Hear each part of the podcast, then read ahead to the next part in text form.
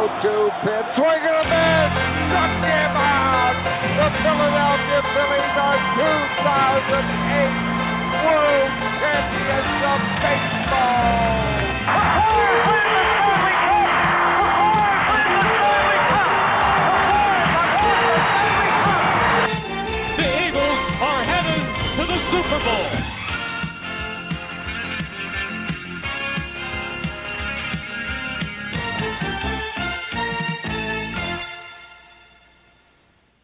It's Wednesday, December 20th, 2017. Welcome to the Philly Press Box Radio Roundtable, brought to you by the Irish Rover Station House in Langhorne, PA. I'm Bill Furman. I'll be your host tonight, along with my partner, Jim Chet Chesko. Hey, Chet, no Carson Wentz, no problem, as Nick Foles throws four TDs against the Giants, and Eagles move to 12 and 2.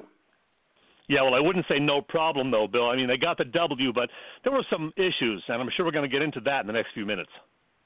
Well, it is, and uh, you know it's always great when we can get a real insider on the show, and we've got one tonight in Philly.com, pro football writer and columnist, and Hall of Fame voter, Paul Domowitch. I'm excited to get his take on the 12 and 2 Birds and the Hall of Fame. Yeah, me as well. We'll see what Domo thinks about the Birds' postseason prospects, and later the Hall of Fame prospects for B-Dawk and others.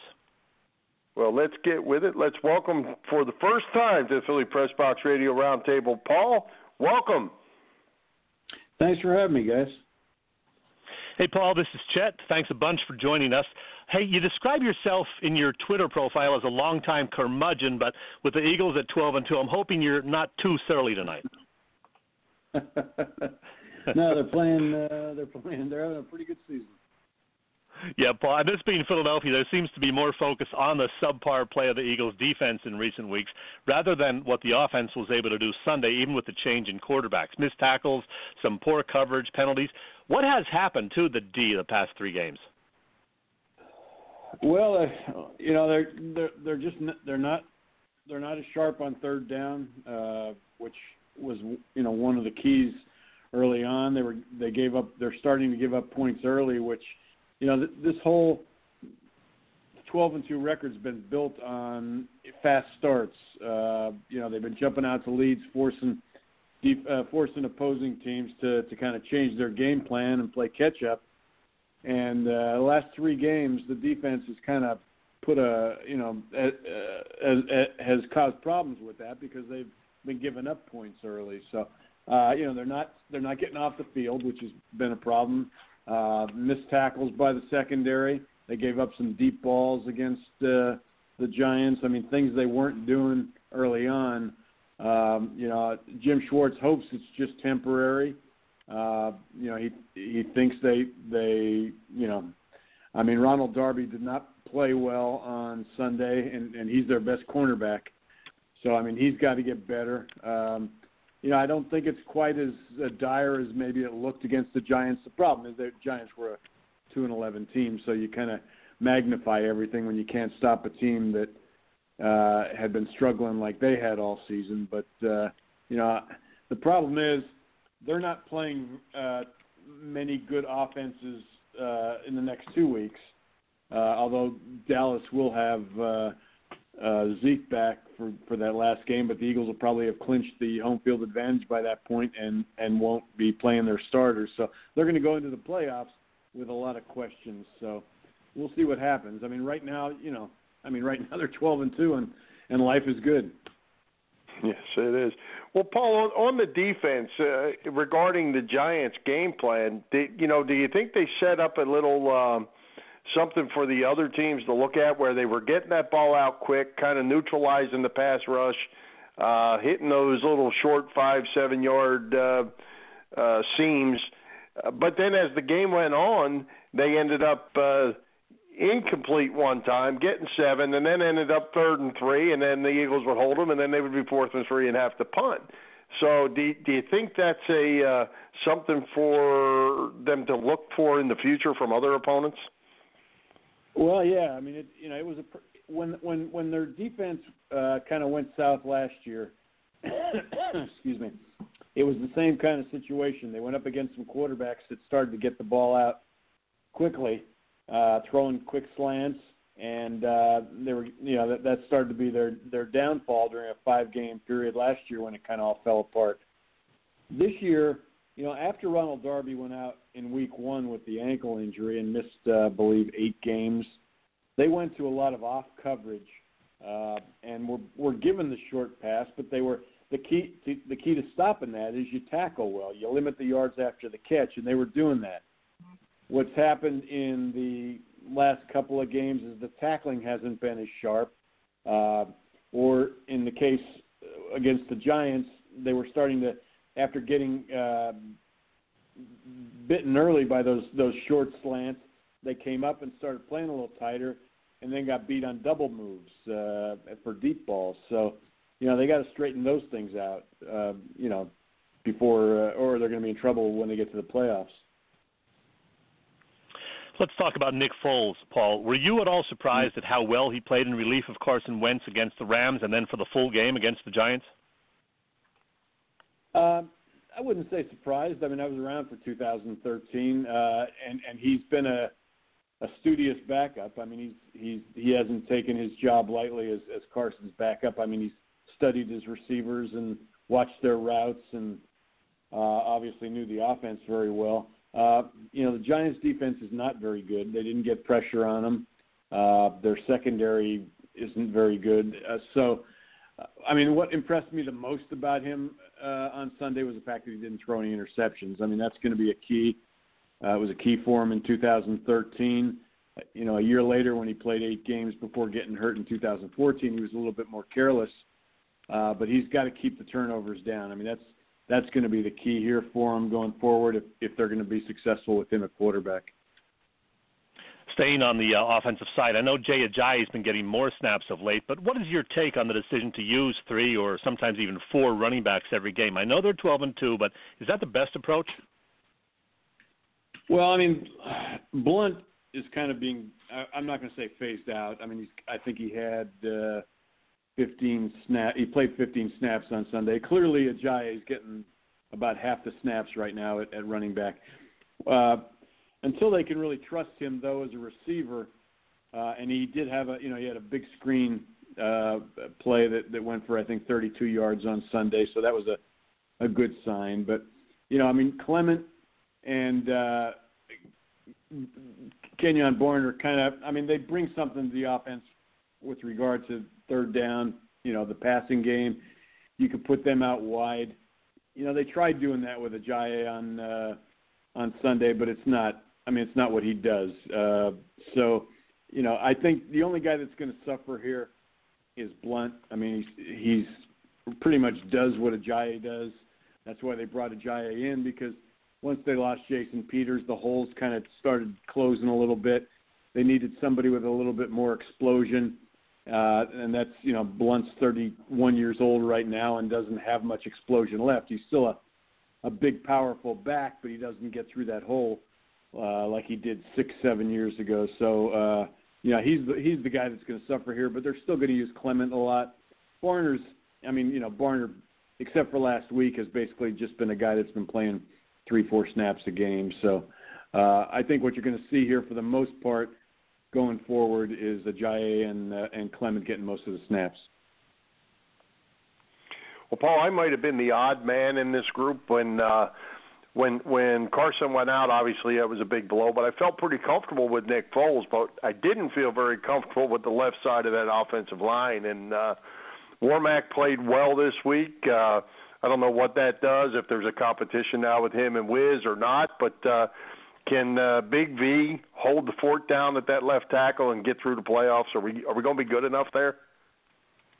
Good question, and I don't know the answer to that. I, I you know, I mean, he gave up an early sack uh, to Olivier Vernon on Sunday. After that, he kind of tightened up. Again, the Giants aren't a very good pass rush team. Uh, Sunday, we might see Mack line up over him a little bit more than he lines up over Lane Johnson. They move him around so we'll get a better idea there. I, you know, I mean, that's one of those things that you know they're going to go into the playoffs not really having a good feel for that because they, you know, both the Cowboys and the Raiders, you know, neither one of them are great pass rush teams, other than the fact that the Raiders have Khalil Mack, but they have little else. So, uh, you know, they go up against a team like the Vikings or somebody like that in the playoffs. You know, then we're going to find out the hard way whether uh, you know Vaitai can handle left tackle. Uh, you know, Warmack, he did you know he did fine this week. Uh, soon as Wiz is ready to come back, which may not be until the playoffs. I mean, he's got a high ankle sprain. If I'm them, I mean, I would keep him out until then. I mean, a high ankle sprain, depending on the severity, can sometimes be a six-week injury. Uh, I don't think it's that serious with Wiz, but if I'm them, I want him completely healthy for the playoffs. They've got a bye, so uh, you know I think they can beat the Raiders. Certainly, who are coming cross country for a Christmas night game they don't want no part of. Uh, you know, I would keep Wiz out for the for the remainder of the regular season. So if Minnesota loses in Green Bay on Saturday, which is unlikely, I know, but uh, or if the Eagles beat the Raiders Christmas night, which I think will happen, the Birds will lock up mm-hmm. the number one seed. Will that mean we'll get to see Nate Sudfeld and lots of other backups on New Year's Eve against those Cowboys? Yeah, I think so. I mean, they they, they want to get Sudfeld some work, uh, if because of, of if something does happen to uh, Nick in the playoffs, you know, Sudfeld's uh, the guy they would have to turn to. They, you know, they, they like him, uh, but they, you know, they'd like to get him some actual snaps, and you know, it's a golden opportunity for for that. I think we'll see a lot of guys, a lot of backups in that uh, Dallas game. Looking ahead to the playoffs, which NFC team would present the toughest matchup for the Eagles at the Linc? You know what? I, I mean, I Minnesota scares me. Uh, I know a lot of other people look at them and say, well, you know, Case Keenum, really? Uh, but he's, you know, hmm. that defense is so good, and Keenum's, you know, Keenum's playing surprisingly well, and he's got a good running game. He's got a solid offensive line in front of him that, that they put together this year.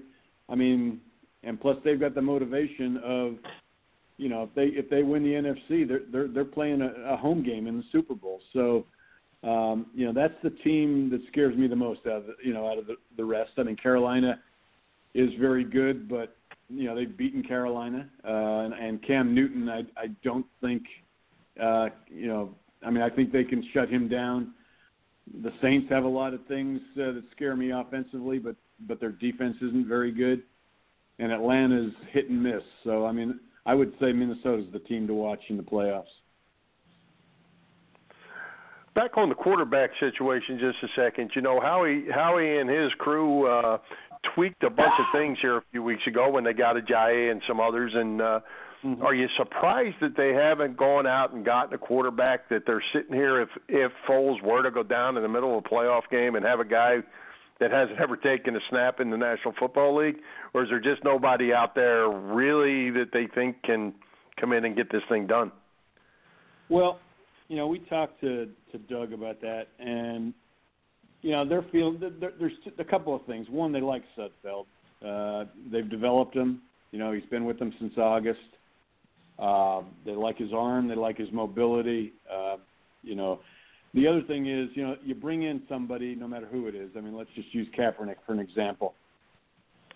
Who teaches them the offense? They really, you know, they they really don't have time right now to have their quarterbacks coach or, or Reich spend much time with a new guy trying to get him acclimated to an offense because the time they would spend with him is time taken away from Nick Foles or you know well Nick Foles because you if you brought a back another guy in you would assume he'd be eventually the backup for the playoffs. So uh, I mean they just like their chances better with Sudfeld than they do with bringing somebody in this late in the game and uh, trying to get them ready for the playoffs. Yeah, makes sense. Paul, the Eagles hope they won't be sending anyone to the actual Pro Bowl game the last weekend of January. You know why. But uh, they did have 6 mm-hmm. guys named to the Pro Bowl, including four first timers and two returnees Wentz, Ertz, Lane Johnson, Brandon Brooks, Malcolm Jenkins, and Fletcher Cox. Now, that's great, of course, but did a couple of birds get snubbed? Well, I mean, the two that, that jump out are obviously Jason, Jason Kelce and uh, Brandon Graham. You know, I yep. mean, Jason has had a terrific season. Uh, but then you know, and and and I, I I mean, he's played, he's had a Pro Bowl season. The problem is, look at the two guys that made the Pro Bowl for the NFC. Uh, Travis Frederick, who probably is the best center in, in, in football, and Alex Mack from the Falcons, who may be the second best center in football or, or 1A. Uh, so it's hard to argue with those guys. Uh, and with Graham, I mean, you know, the problem with with edge rushers is everybody looks at the numbers, and he doesn't have. Well, he's got a lot of pressures and is among the league leaders in pressures. His sack number kind of pales in comparison to a lot of other guys. So it didn't surprise me that he didn't make it. Uh, you know, I mean, these guys don't. I'll be honest with you; these guys don't spend a lot of time filling out that ballot, uh, which is sad. But um, you know, I mean, because you, you would think players would would would be studious about this thing, but they're they're not. They they do it in about two minutes. They don't they don't look and say, hey, you know, Brandon Graham really is plays the, the run well and sets the edge and, and and has done a terrific job. I mean, they just look at a number and say, you know, this guy belongs in, or, or they look at reputation and say this guy got in last year, so I'm voting for him again. So it's kind of it's a shame, but that's basically how this thing is decided. Well, Paul, shifting gears a little bit on you to the Hall of Fame, which you are a voter. Mm-hmm. Uh, how in the world do you look at this and make sense out of this list of really good players and and whittle it down and and how does this how does the process actually take place in the room before the final votes are made? Yeah, it's I mean it's tough. You, you look at that list and I mean uh, we'll find out who the final 15 are. Uh, and probably all 15 you could look at, and, and we'll be able we'll be, we'll say that they probably deserve to be in, which is the problem we have every year. Uh, we start with about 100 100 plus names. Uh, have a vote in October. Get it down to 25. That's a, a vote by mail or email. Uh, and then we just had another vote. Uh, the votes were due, I believe, December 15th.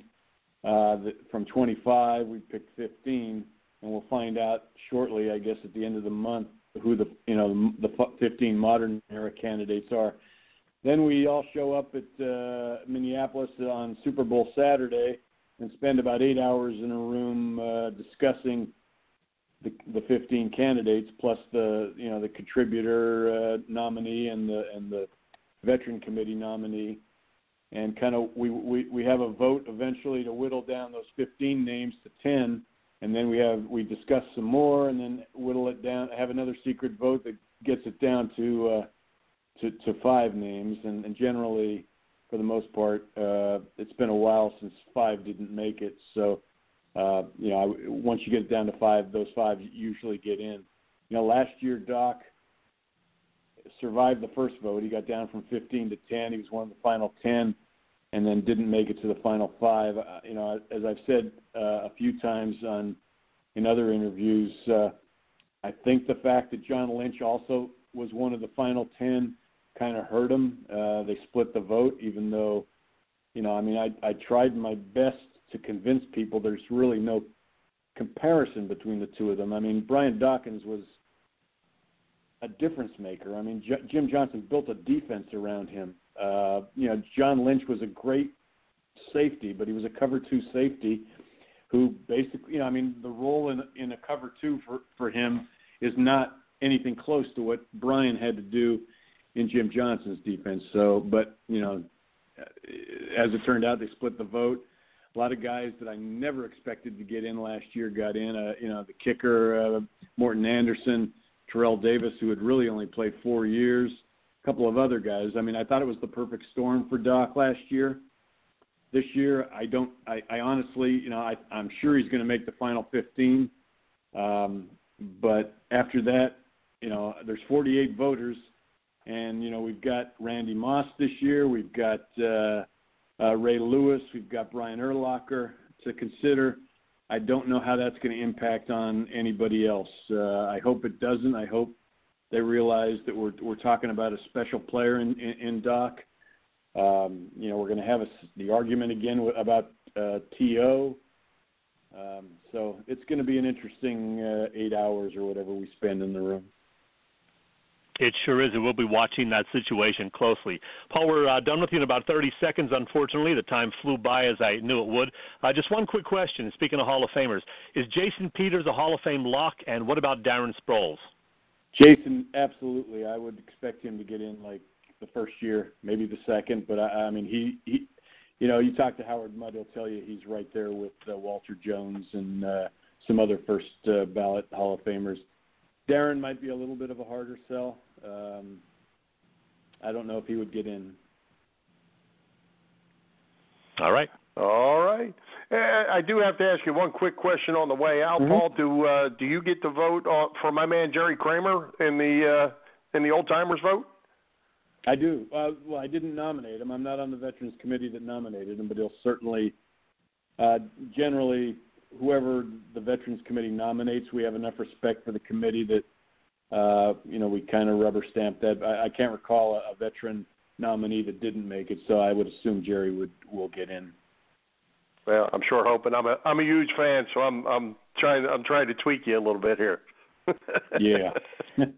uh, all Thanks, right, Paul. Paul. Well, hey, we certainly appreciate you joining us. It went by, as Chet said, way too fast, and uh, maybe we could do it again. And go Birds! Anytime, guys. Thanks for having me. All right, right thank you.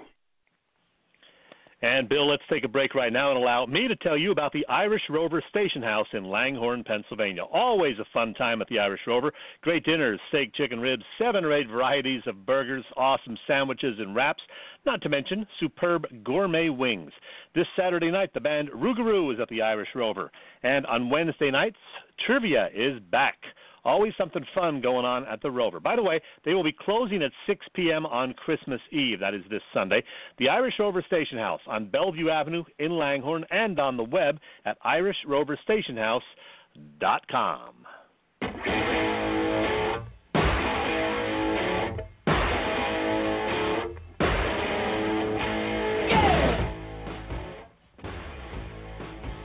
Well, I tell you, that's uh, that's a little different Fred and Butter time music than we're used to, Chet. But we're going to take it as we welcome Fred Hugo back in, and uh, Fred, welcome. Hey guys, rough rough week, rough week. I uh, I'm out of the fantasy playoffs. I had Antonio Brown, uh, and I didn't didn't do too well in the picks either. Well, you did not. The we'll good get to news that. is you were at MetLife Stadium on Sunday when the Eagles fans took over. How was that? It was one of the greatest experiences I've ever ever had. You know, I never been up there. It was my first time. It was 50% Eagles fans, and I just happened to be in a section with more Giants than Eagles fans. So, and of course, I embrace that. If you see the the video on my Fred and Butter Facebook page, you'll you'll see that. But it was fun because we were we were down, of course, twenty to seven, and and when uh, when they, we came all the way back, I kind of turned around and looked at them as they were quiet. I'm like, Come on, guys, you're used to this. Don't don't be acting surprised. This always happens up here. they didn't like that at all.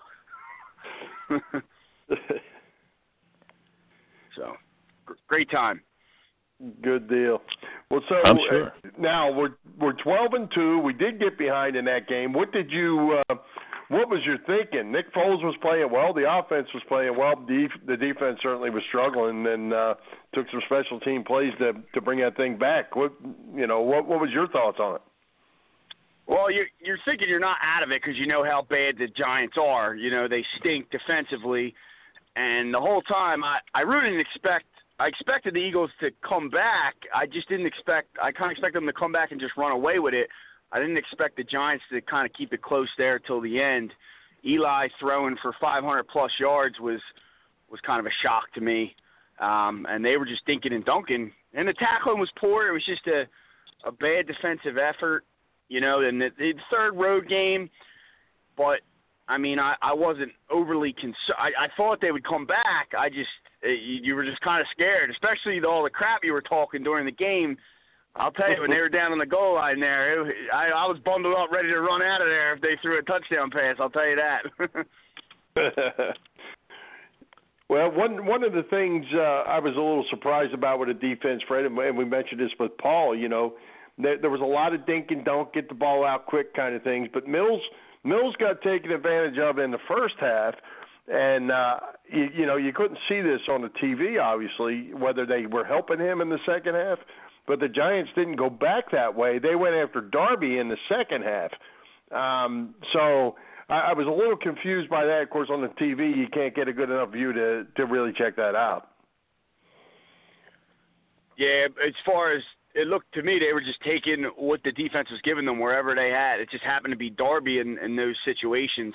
it, it honestly you you could probably point to some plays where Eli even missed people that were open more downfield that he was just going with whatever he had, get the ball out quick so that that pass rush uh, couldn't get to him. Is what it seemed like. It seemed like the game plan was don't let the Eagles sack me. Let me just get the ball out quick, no matter who it's to. And the Yeah, missed tackles absolutely. here and there that didn't help either. Right, absolutely, and they and they took advantage of some of them uh, pump and goes early in the game because that's how they had set the game plan up. Yeah, absolutely right. Well, hey, Exactly. Fred, before we uh, we get to our picks because we know you're busy tonight and have an appointment, so let's get before we get to our picks, let's talk about last week, uh, Mr. Chesko. What were the results? Interesting developments as Fred took a tumble. He alluded to that. He went just two and three on the weekend. You, Bill, did just fine, going four and one. But the big news, yours truly went yes, a perfect five and zero. Hey, I'm as shocked as No you way. guys about that. It's the No blind way. squirrel thing. I know. Yeah, five and zero, pal. I was uh, 15 and one for the entire week in the the Pick'em League. So there, whatever. Anyway, uh, with just two weeks remaining, it is still Bill in the top spot at 34 and 17. I am now in second at 32 and 19, two games back, and Fred, who had been just one game out, is now three back at 31 and 20. Very interesting. Ooh, look at that. All right, well, hey, let's get to it. Uh, we got something to pick this week. We have the stinking Giants. I mentioned they stink. They're at Arizona. Arizona minus three and a half, Fred. At on the road, they uh they lost a tough one to the Eagles there. Yeah, they're it's a small spread, but I'm I'm going to take Arizona there. Uh, I'm going to go Cardinals. You know what? Um, the Giants do stink. I agree, but they played well against the Eagles. They showed some heart, and I just have a hunch in this one. The Giants will upset the Cardinals. Yes, I'm taking the Giants. You know what? I, I can't even believe that you did that because I'm taking the Giants. I think they're going to come out and play halfway decent. They still stink, but I'm not. Uh, I'm not thinking Arizona has anything to offer anybody. So I was going to take the Giants as well. Next. All right, we have Seattle is at Dallas. Dallas minus five uh, with Elliott back. Return of Zeke, Seattle with a blowout loss last week. I think um, the Cowboys win this one. I um I don't want to pick them. I would hope that Seattle could rebound, but I, I don't see it. I think they're gonna Dallas will run the football and focus on Zeke, and and and um, Dak will have a fairly good game now that he has his uh, running back back. So I'm gonna take the Cowboys here. Ooh, a must-win for both of these eight and six teams. I have no idea how it's going to go, but you know what? Just for the fun of it, I am going to take the Seahawks to pull this one out down in Big D. Well, I certainly want to see the Seahawks win this game, and I had uh, there was no doubt in my mind Seattle was going to go to Dallas and win this game until they fell behind 34 nothing at halftime last week, and uh, I'm just wondering if this team has quit. Uh, so I'm going to go Dallas. Um, I sure hope not, but I'm going Cowboys. Okay. All right, throw-in game: Atlanta at New Orleans. Saints minus five and a half. Saints at home. Um, yeah, I, th- I think the Saints take this one. I'm going to go with the Saints. The five and a half spread at home is surprising to me. I would think it would be closer than that. And um, Ta- they they just got by Tampa by three points. Their offense looks looks so good. I mean, they're still moving the ball, but the, with Sarkisian, they're not moving it the way they did last year. I just uh, I think the uh, the Saints are going to take this one, so I'm going to go Saints.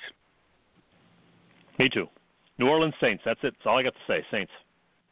Me too. Saints at home. All right, that brings us to the Raiders come to Lincoln Financial Field to face Hang Eagles on, on Bill. Christmas Hang on. night. And Hang on. Hang. Oh. Bill, one more game. Denver at Washington. We got to do Denver at Washington minus three and a half. The Skins. Denver at Was. Did I miss that? I guess I did. I'm You did. sleepwalking. Denver at Washington. Go ahead, Fred. Denver at Washington. Um, I'm going to go with uh, the Redskins. I just got a feeling they're going to take a W here. I'm going to go Redskins. Me too. Taking the home team. Two disappointing teams. What the heck? Redskins. Me too. Redskins only because they're at home. Denver stinks too.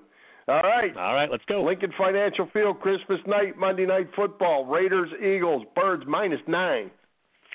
Minus nine with Nick Foles. The Raiders are not good.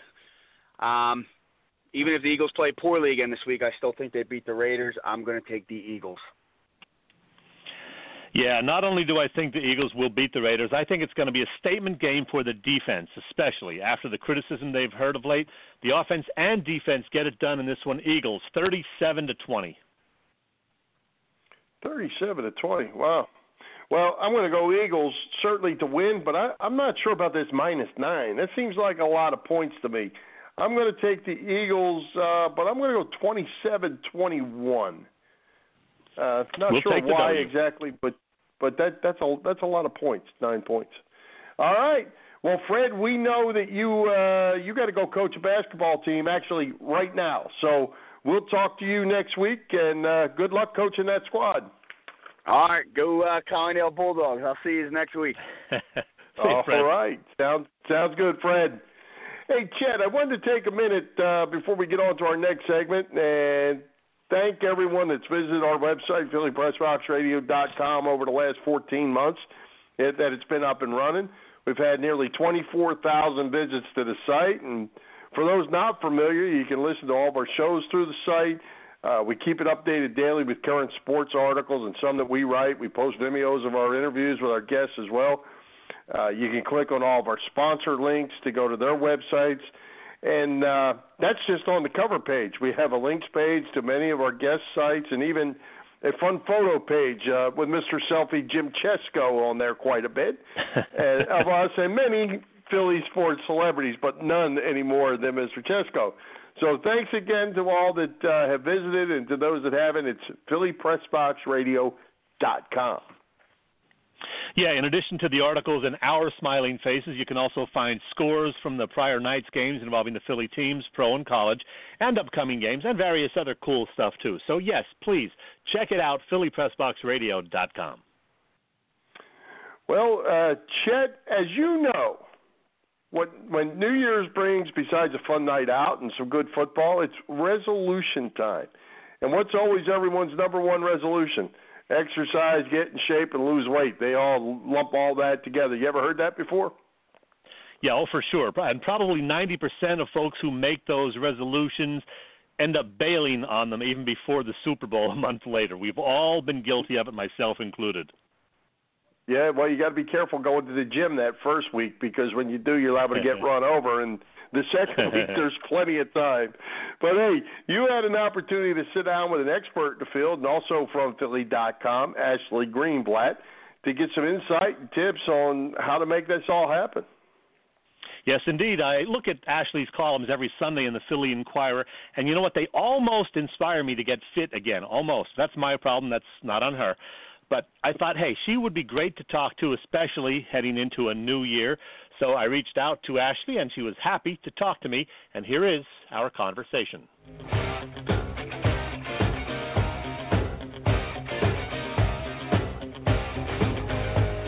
Something a little different for you now on Philly Press Box Radio as we welcome a personal trainer who also does a weekly column for Philly.com's health section, Ashley Blake Greenblatt. Hey, Ashley. Hey, Chet. Thanks for having me today. My pleasure.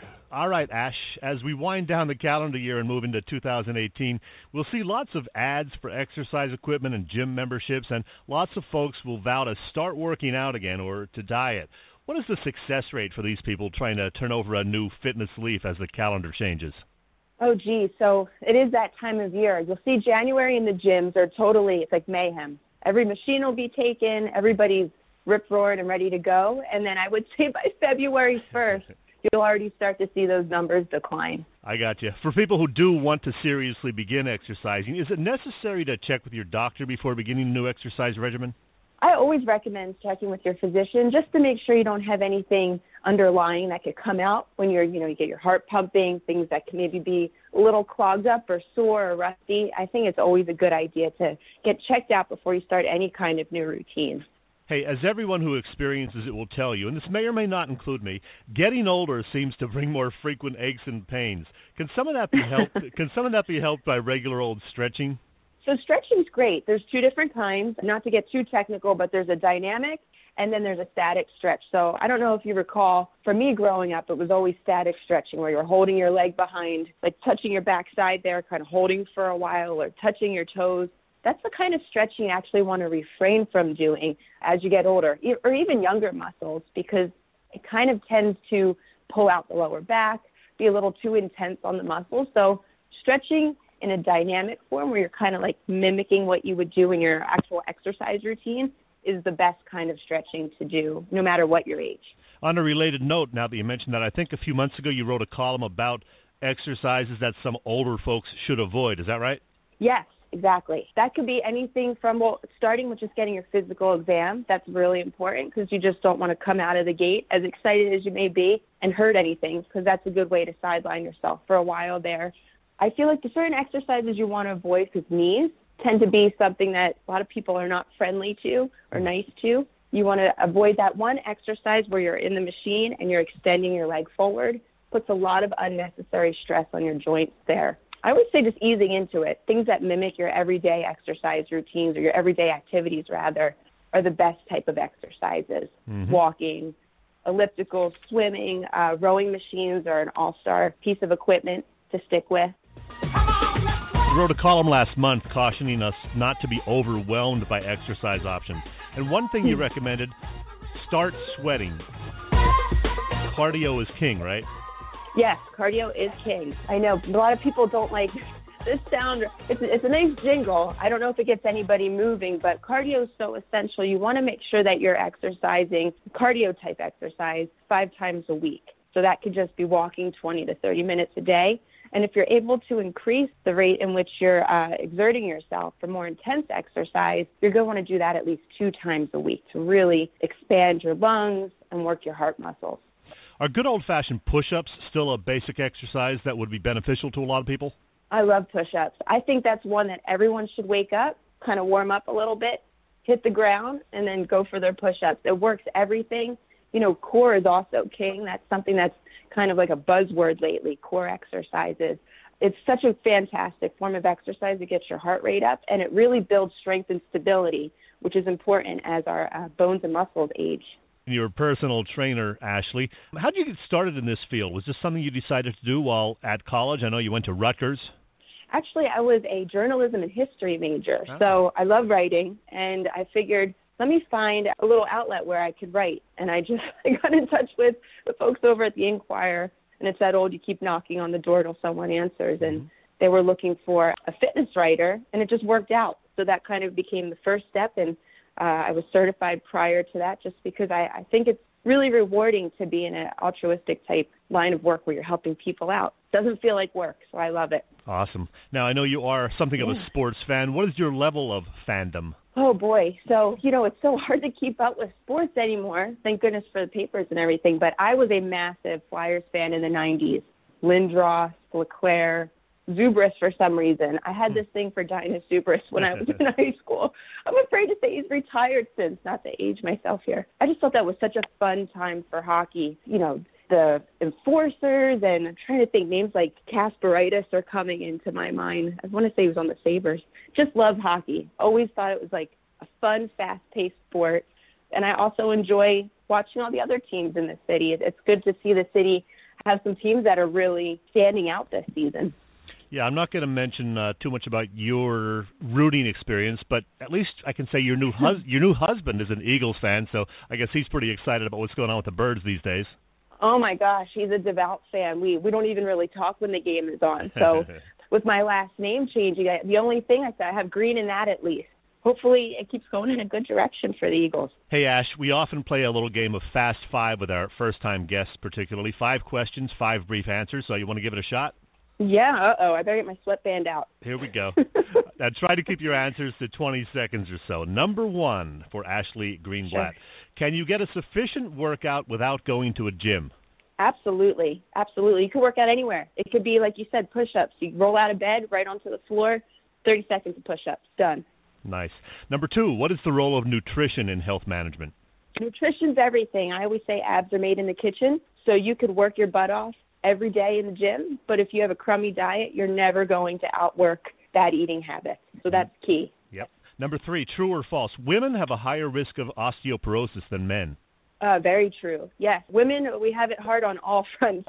and that is another example. Bone density tends to decrease as we get older, which is why uh, weight bearing exercises are so valuable to kind of build bones to be stronger and to prevent brittle bones from forming.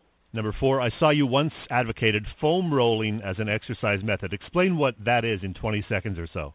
Foam rolling is great. It's a nice way to kind of work knots out of the muscles and prevent tight, rigid muscles. Uh, it, it helps with range of motion, and it's also very important for circulation, which is something that doesn't really get spoken about too much with exercise.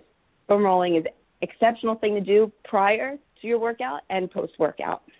Number five, you are a personal trainer, as I mentioned, Ashley. Who should consider using a personal trainer to help them? I would say someone that has a hard time adhering to a program, someone that needs to be held accountable. It's like having a date. You're more likely to not show up if you have it just with yourself. If you know someone's waiting for you, you're less likely to cancel. Awesome. Hey, tell everyone mm-hmm. again, Ashley, where listeners can find you in the newspaper, online, and Twitter. Certainly. So I'm at Philly.com under the health and science section. I believe it's under sports medicine or sports docs that you can find me. It's usually on Wednesday, Thursdays.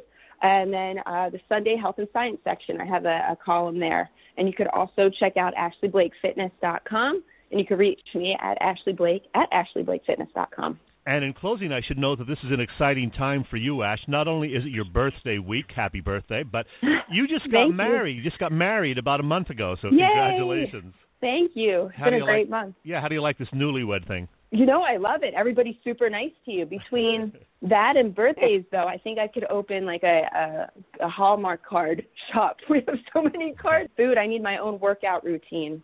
Too many uh, indulgences, but it's been great. Well, this has been lots of fun. Ashley Blake Greenblatt, thanks for visiting Philly Press Box Radio. Thank you for having me. Well, hey, Chet, are you motivated from Ashley? Did she uh, she got you wanting to do something that you might think you need to do? I'm pumped up, man. I'm gonna get in shape. I'm gonna lose these extra 10 or 12 pounds that I accumulated over the last year, and uh, I'm gonna be fit again for swimming season next year. How's that? Well, I I too, because I'll tell you what, I'm gonna I'm gonna go uh, full confess here. Me and a buddy had a bet, and it was a one year bet on who could lose the most weight in a year, and uh, I did not even give it a good shot, which I'm disappointed in. And uh, I, I lost about three pounds, and he lost 17. The last I knew, uh, as of December 1st. So uh, he definitely uh, whooped me on that, and uh, I'm not I'm not real happy about that. But there's certainly no one's fault but my own. Yeah, I ended 2016 at an all-time high in terms of weight, and I lost about 10 pounds by the summer, just you know by running around and being myself. But uh, with the holidays and everything, and being kind of lazy over the fall, I'm back up to where I ended 2016 at an all-time high once again. So it's time to get serious because you know as you get older, it gets a little tougher to shed those pounds. Absolutely does, and uh, but you know what? We're going to be. Uh, we'll, we'll keep each other accountable. How's that, Chet? And uh, we won't Sounds we good. won't be those guys that aren't back at the gym or wherever uh, February first. That we'll fold up 30 days after we start. Yeah, and you know, as you get older too, you get more aches and pains. I have a little lower back pain now for the past week. The knee bothers you once in a while. It's no fun, but hey, you got to do what you got to do to make it better. Well, my my problem is I got to stay out of my truck long enough from driving all over the place, and uh, if if I could lose pounds by windshield time, I would be down to nothing. yeah, it doesn't work that way. It does not work that way. no, it doesn't. But hey, great, great to have Ashley. Uh, really, really nice visit and uh, good stuff. And don't forget, I think anybody that's listening to this that thinks they want to uh, wants to get something going, see the doctor. It, it is really important to. Uh, I can certainly speak for it myself. You need to know what condition you're in before you you get that going. Absolutely. And be sure to check out Ashley's stuff. As I said, she's in the Sunday Inquirer in the health and science section and she posts the stuff online as well midweek, usually on Wednesday or Thursday on Philly.com. And she posts it on her Facebook site as well. She also has a website, so check her out, Ashley Blake Greenblatt. Very good. Well, hey, Chet, moving on. Uh, have the Sixers been figured out? And and I got to ask you this because I know this is a subject that uh, you and I don't agree on very well. But uh, Joel Embiid sits and they lose. Now instead of sitting out one end of the back to back, now he's sitting both ends, and they're losing both games. Uh, the last four that that's happened, and uh, two of these teams they should have beat. I can't disagree on that front, Bill. I mean, they were four or five games over 500 not too long ago, maybe four weeks ago. Now all of a sudden they're 14 and 16. Uh, too many turnovers, sloppy play, some Swiss cheese defense at times, an inability to hold second half leads once again. That was an old bugaboo from the past years. Ben Simmons being unwilling to shoot from beyond 12 feet. In fact, in uh, Tuesday night's game, just unwilling to shoot in general. He only took six shots from the floor. That was without Embiid in the lineup. That just doesn't cut it. I mean, Simmons is good, but he's got to shoot the ball a little more and work on that outside shot. And then there's Embiid. We all thought for sure he would be in the lineup Tuesday night after sitting out Monday due to that load management thing, but back stiffness prevented it.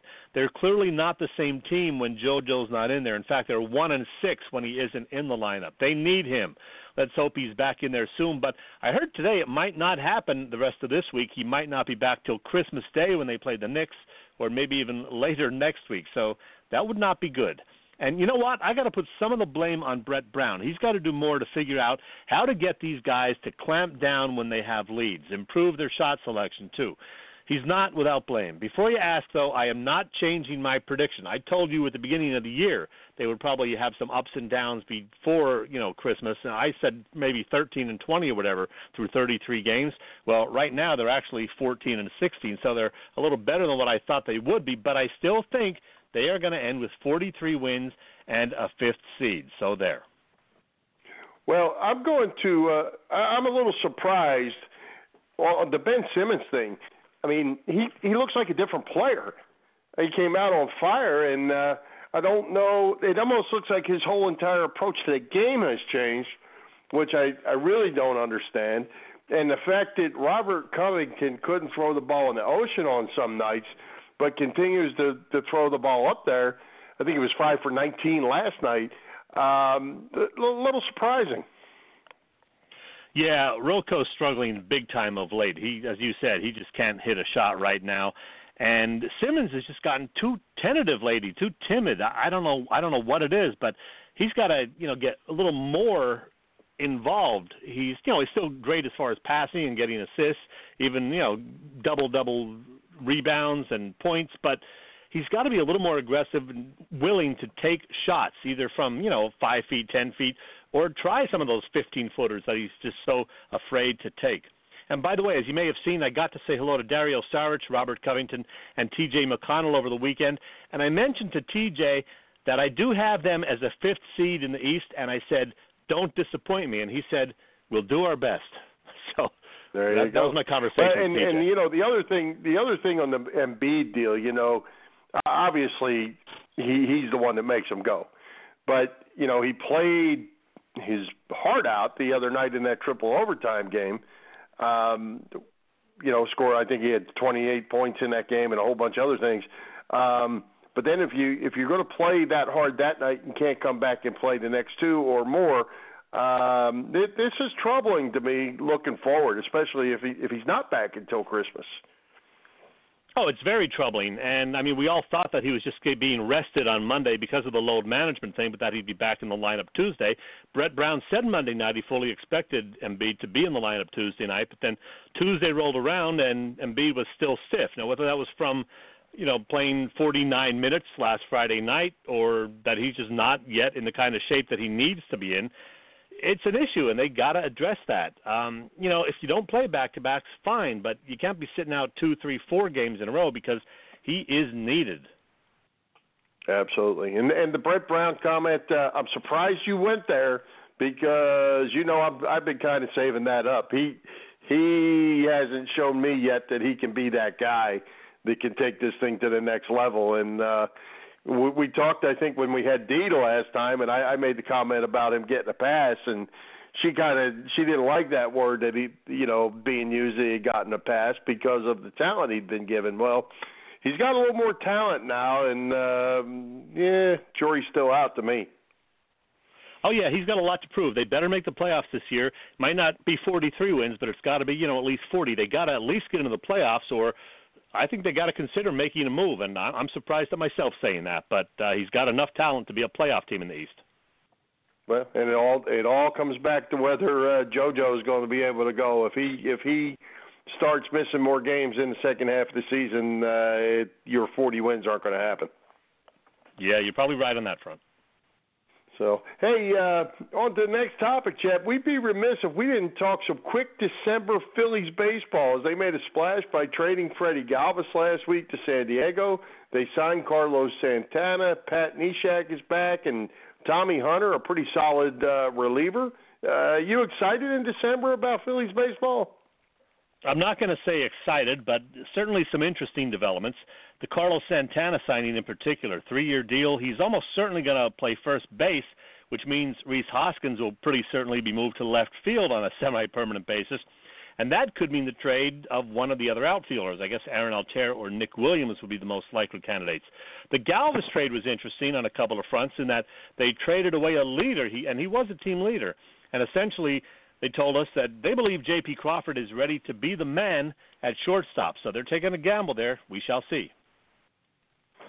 Yeah, and I saw uh, what writer did I see on Twitter? Someone asked about that outfield situation, and uh, they let's see, who did they say it would be? Uh, Altherr, Herrera, and uh, Hoskins would be the would be the guys that would stay, and everybody else would clear out out there. Okay, so Nick Williams would either be on the bench or traded. Right, Nick would be the odd man out. That that was the early thought. Of course, Tommy Joseph is got to be out. You know, what are you going to do with him? Yeah, I mean, unless they keep him around to be a you know part-time first baseman and pinch hitter, but I'm sure he'd love to play regularly somewhere. Yeah, Tommy's still a young guy. He, he's he's certainly got some baseball left in him. I'm surprised. Uh, I'm I'm really surprised about the Santana signing. I'm not I'm not sure. Uh, you know, obviously we'll have to see where the long-term plan ends up with these guys, but uh, they spent an awful lot of money for a guy who, at this point in his career, didn't put up many numbers different than Tommy Joseph. Yeah, but uh, he's very patient. A patient hitter, 98 walks per year on average, I think, over the last five years, in addition to the 20 plus home runs. So the guy's got some power. Not going to hit for average, probably, you know, 250 something, but they would take that. And uh, the guy's got a great uh, beard also, uh, nice uh, facial hair. So. He's interesting to look at. there you go.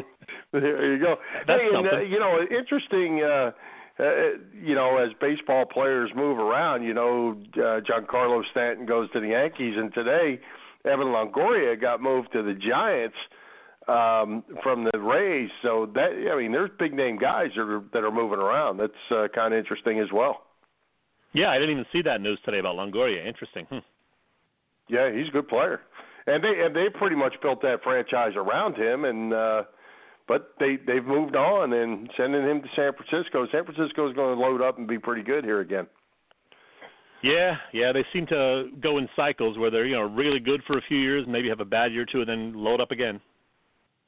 Yep. Well, it's you know it's Christmas time. Before we know it, it's going to be spring training, and uh, in just a couple months, and uh, baseball will be in the air again. We'll be talking a lot about it with uh, a lot of these pitchers are still young, so there's there's still plenty of room for the Phils to to get better. Yeah, I, I'm looking forward to spring training and the start of the season to see what those young arms can do for us. You betcha. Wait, Chet, we have one more show to finish out in 2017. So before I ask you who's coming to Philly Press Box Radio next week, I wanted to know if you realize that next week will be our 50th show of 52 weeks in 2017. Good job, partner. Yeah, it was a busy year for sure. We took one week off. Another week, I think we aired a best of show.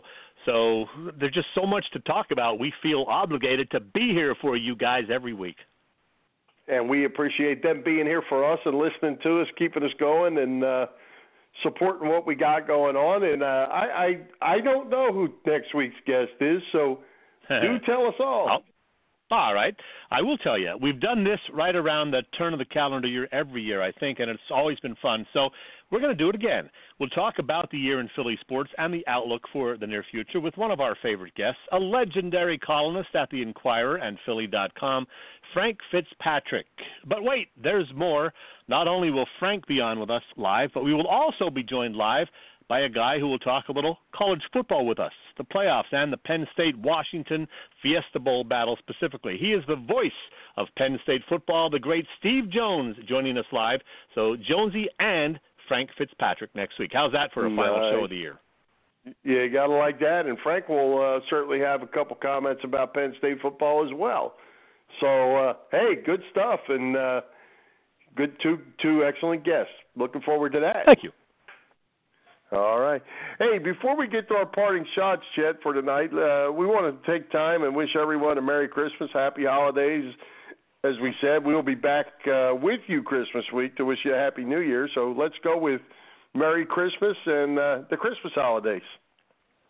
Yeah, uh, thanks to all our sponsors, uh, the Irish Rover Station House for sticking with us, for Bob Sullivan at LikeYourAge.com, and as you said, for all the listeners too, because uh, we wouldn't be doing this if we didn't think people were listening. But we do know we have people listening; they seem to enjoy it, so we're going to keep doing it.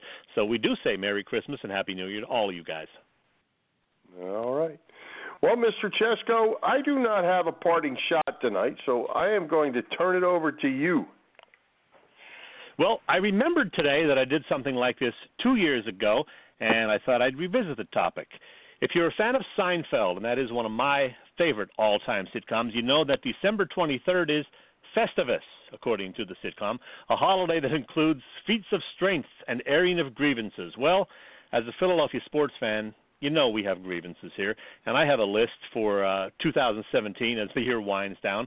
Number one, with the exception of Aaron Nola, all of those young Phillies arms I was so excited about last spring were pretty much a letdown.